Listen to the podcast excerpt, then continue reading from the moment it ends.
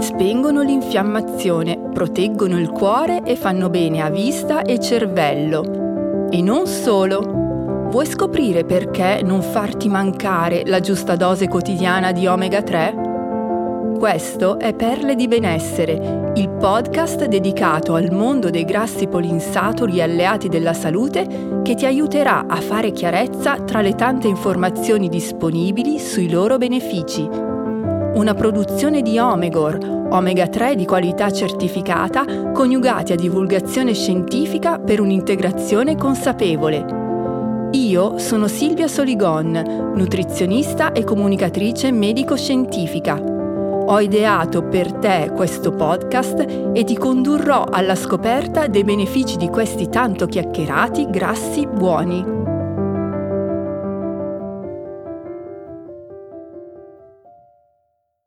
In questa puntata parleremo dei vantaggi di garantire un'assunzione adeguata di omega 3 anche ai bambini scoprirai che sono necessari per uno sviluppo ottimale e che allo stesso tempo potrebbero aiutare a prevenire o a gestire alcune patologie o condizioni di salute particolari. Iniziamo?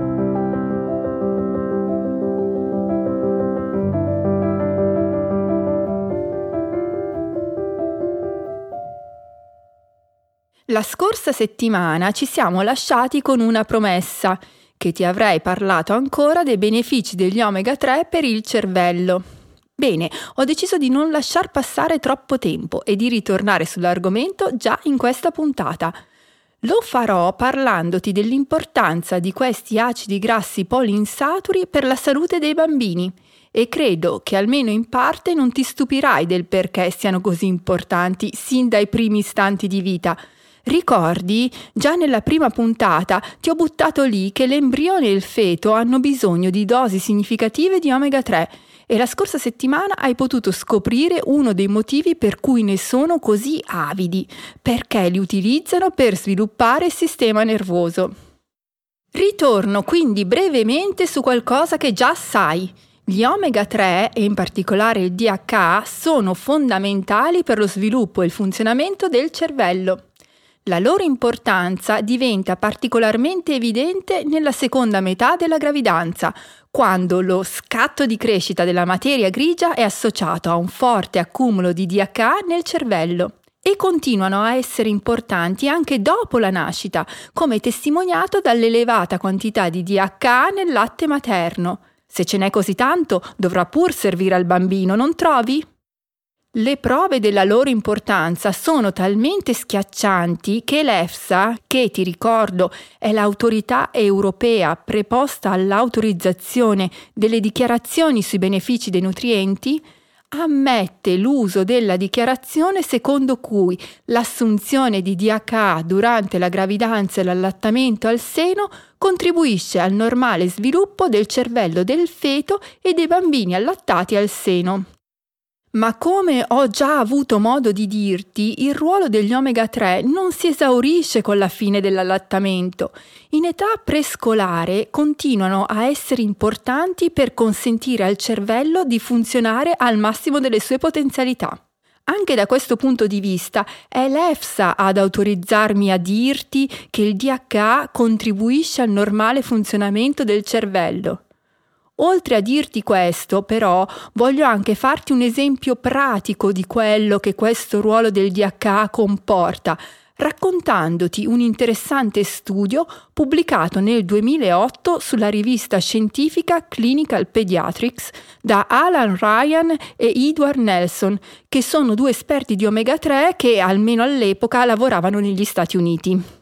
Ryan e Nelson hanno fatto assumere a bambini di 4 anni, tutti in buono stato di salute, 400 mg al giorno di DHA oppure un placebo per 4 mesi.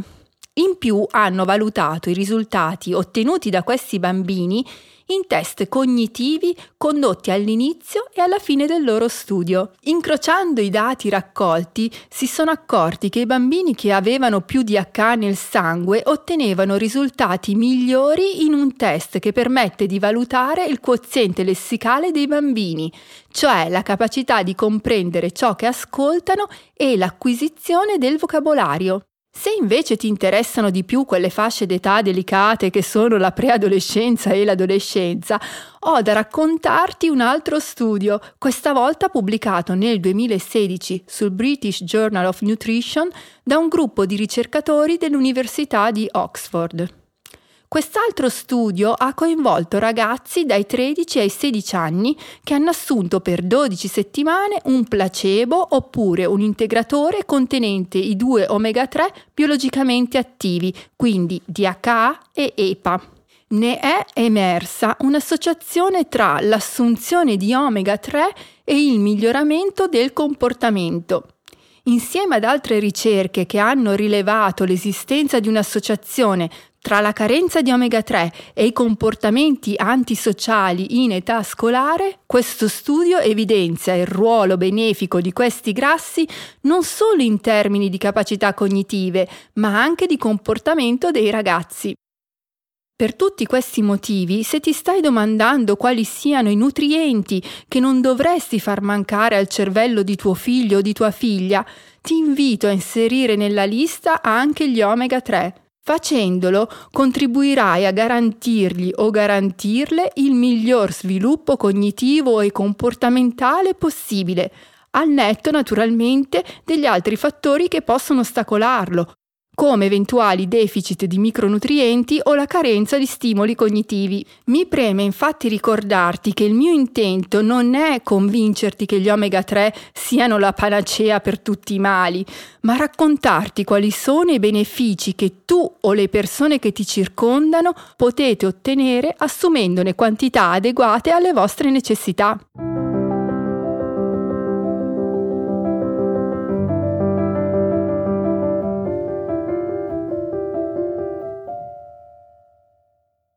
Ok, fino ad ora ti ho parlato delle capacità cognitive e del comportamento di bambini e ragazzi senza far riferimento alla presenza di particolari condizioni di salute.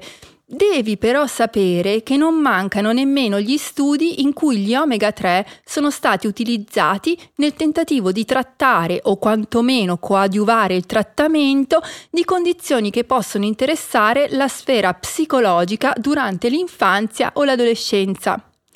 Il caso più significativo, quello in cui abbiamo a disposizione il maggior numero di prove dei possibili benefici degli omega 3, è senza dubbio quello dei bambini con ADHD, ossia con sindrome da deficit di attenzione iperattività.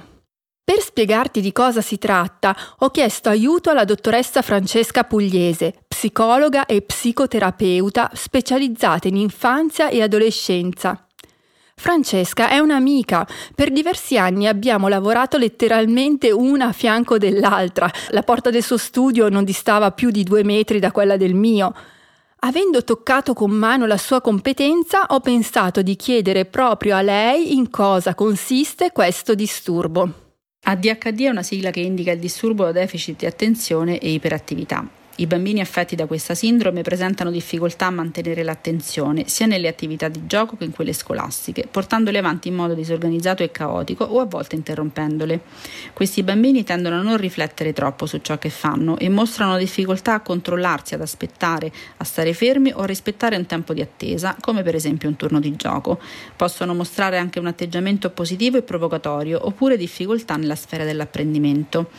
Per poter fare una diagnosi di ADHD è necessario che ci sia una vera compromissione del funzionamento sociale scolastico, mentre spesso si confonde una particolare vivacità o la poca tolleranza alle regole con i sintomi di cui stiamo parlando. Nel DSM-5, uno degli strumenti diagnostici per disturbi mentali più utilizzati da medici, psicologi e psichiatri, la DHD viene definito come un disturbo che include difficoltà di attenzione e concentrazione, di controllo degli impulsi e del livello di attività. Alcuni ritengono tale definizione riduzionista, in quanto fa riferimento solo al deficit di un soggetto e non mette sufficientemente in luce le differenze personali degli individui, le loro storie, le proprie peculiarità. Non prende in considerazione l'influenza ambientale, l'individualità del bambino, il suo sviluppo complessivo, la sua vita mentale ed emotiva, ovvero la sua storia personale all'interno della famiglia. Si discute molto su quale possa essere la causa della DHD. Alcuni, prendendo spunto dai risultati di molte ricerche, sottolineano che sia un disturbo neurobiologico della corteccia prefrontale e dei nuclei della base che si manifesta come alterazione nell'elaborazione delle risposte agli stimoli ambientali in età evolutiva. Altri invece tendono a sottolineare l'importanza della famiglia e dell'ambiente in genere sull'origine di tale disturbo. Secondo loro, le difficoltà legate all'attenzione, l'iperattività e lo scarso controllo degli impulsi possono essere considerati come il risultato di un disturbo nella funzione sintetica ed integrativa dell'io. Nelle storie evolutive dei bambini con ADHD è evidente un'iperreattività costituzionale ed un'ipersensibilità agli stimoli, simili a quella dei bambini con sindrome di Asperger, un'altra sindrome che include una molteplicità di fattori eziologici, sia psicologici sia neurobiologici. In tali bambini ci sarebbe quindi uno squilibrio funzionale in cui, in un senso più generale, l'io del bambino non è semplicemente in grado di regolare né i derivati istintuali né gli affetti. Questi bambini di conseguenza ricercano e utilizzano in genere l'eccitazione per mantenere l'equilibrio strutturale interno, non sono capaci di giocare in un modo che promuova le difese, la padronanza o l'adattamento e non regolano gli affetti in un modo evolutivamente appropriato. L'irrequietezza motoria, il muoversi incessantemente, il non saper aspettare, quindi manifestano uno stato di confusione interna e la difficoltà a contenere le proprie emozioni. Ciò comunque impedisce di prestare attenzione agli stimoli esterni, di comprenderne il significato significato, di selezionarli e organizzarli. In altre parole, impedisce di pensare e riflettere. Questo vuol dire che dietro alla spavalderia e alla provocazione che a volte questi bambini manifestano si nascondono spesso malessere e fragilità. Generalmente tali sintomi vengono messi in evidenza con l'inizio della scuola. La richiesta di apprendimento e adattamento sociale, infatti, implica un coinvolgimento diretto dell'esperienza emotiva, poiché espone il bambino ad un confronto con il nuovo e richiede la capacità di, di tollerare l'incertezza e il timore di sbagliare e sentirsi inadeguato. A tutti questi vissuti di frustrazione e paura, egli può reagire allontanando l'attenzione da ciò che sta accadendo in classe e scaricando la tensione con il movimento, agitandosi, correndo tra i banchi o stuzzicando i compagni, confermando in questo modo l'immagine di un bambino ingestibile. A volte, peraltro, diventare l'eroe negativo può voler dire acquisire comunque un'identità o riuscire a catalizzare un'attenzione da parte degli altri che compensa, pur se in modo paradossale, il sentirsi non visto. Nel 2004 in Italia è stata avviata un'importante iniziativa mirata a garantire una diagnosi adeguata e una terapia appropriata a tutti i bambini con sindromi da deficit di attenzione e iperattività. È il Registro Nazionale ADHD.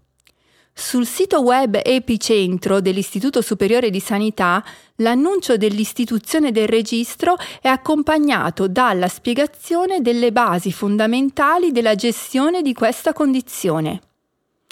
Il programma di trattamento, leggo letteralmente, deve prevedere consigli e supporto per i genitori e gli insegnanti, oltre a interventi psicologici specifici.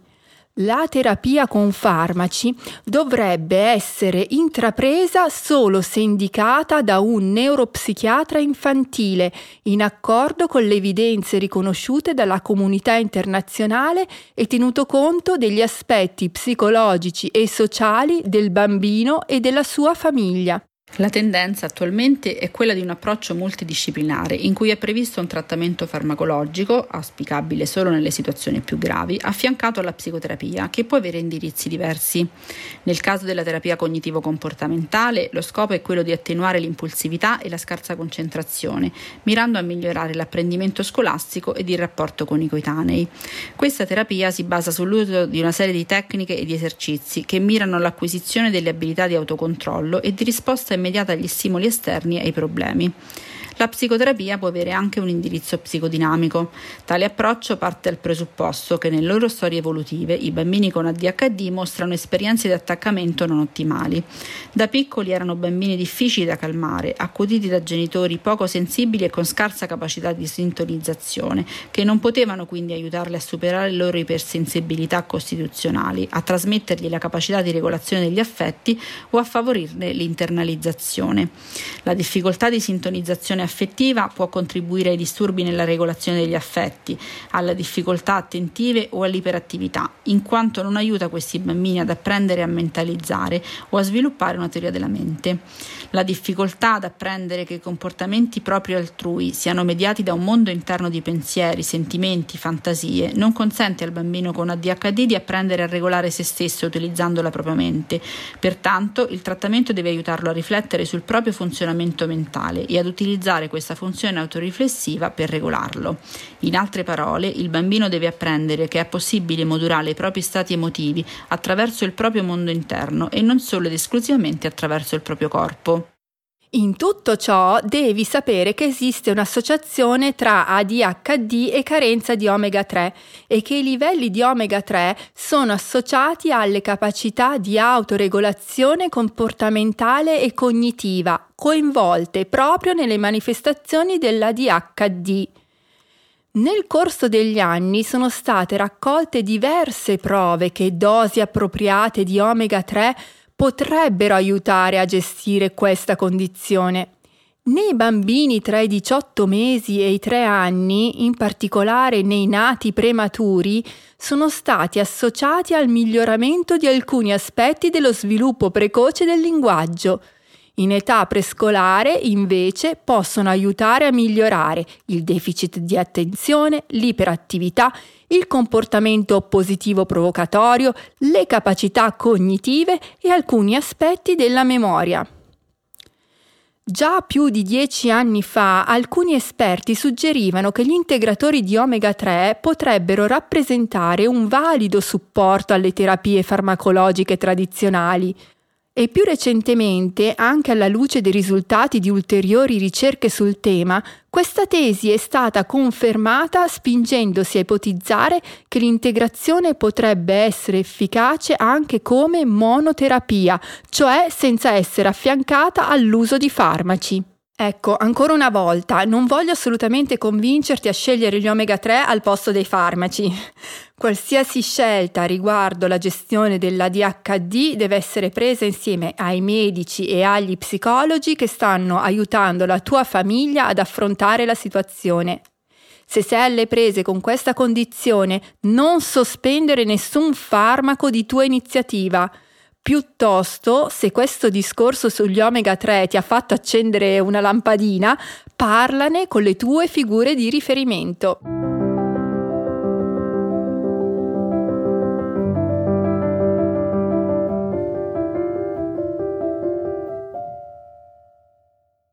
A questo punto non vorrei finire per farti pensare che a bambini e ragazzi gli omega 3 servano solo per far sviluppare e funzionare al meglio il loro cervello, perché in realtà diverse ricerche associano l'assunzione di dosi adeguate di omega 3 anche ad altri effetti desiderabili per la salute dei bambini.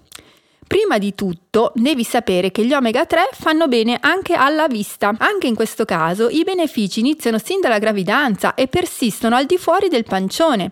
Pensa che mettendo a confronto diversi bambini, tutti nati da gravidanze arrivate a termine, è stato osservato un miglior sviluppo della vista quando le mamme, durante la gestazione, avevano consumato più pesce, che come sai è una delle fonti principali di DHA e di EPA.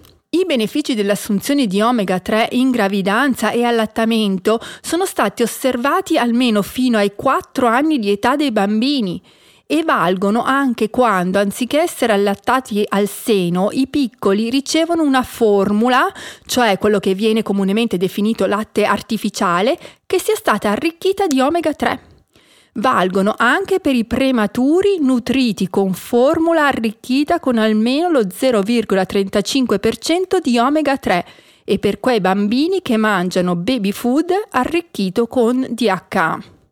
Ancora una volta è l'EFSA ad autorizzarmi ad attribuire ai grassi polinsaturi a lunga catena di origine marina effetti benefici nei confronti della vista, con altre due dichiarazioni che ricalcano pari pari quelle sui loro benefici per il cervello. Senti qui. L'assunzione materna di DHA contribuisce al normale sviluppo dell'occhio del feto e dei bambini allattati al seno e poi il DHA contribuisce alle normali funzioni visive.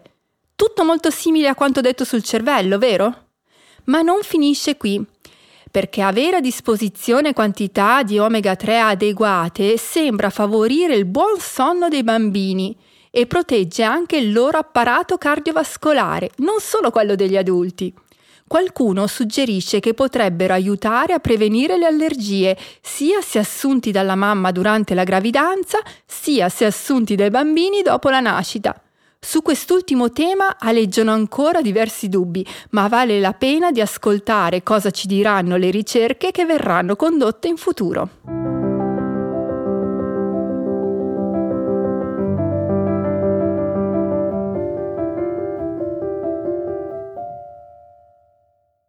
Con questo siamo arrivati alla fine della quinta puntata di Perle di benessere. Non ho la pretesa di averti detto tutto quello che si potrebbe dire sul ruolo degli omega 3 durante lo sviluppo, eh, non ne avrei avuto il tempo, ma ti ho raccontato ciò che di più interessante sappiamo al momento su questo tema.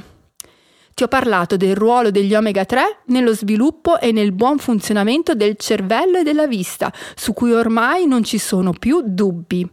Hai anche scoperto che gli integratori di omega 3 potrebbero aiutare a gestire condizioni come la DHD.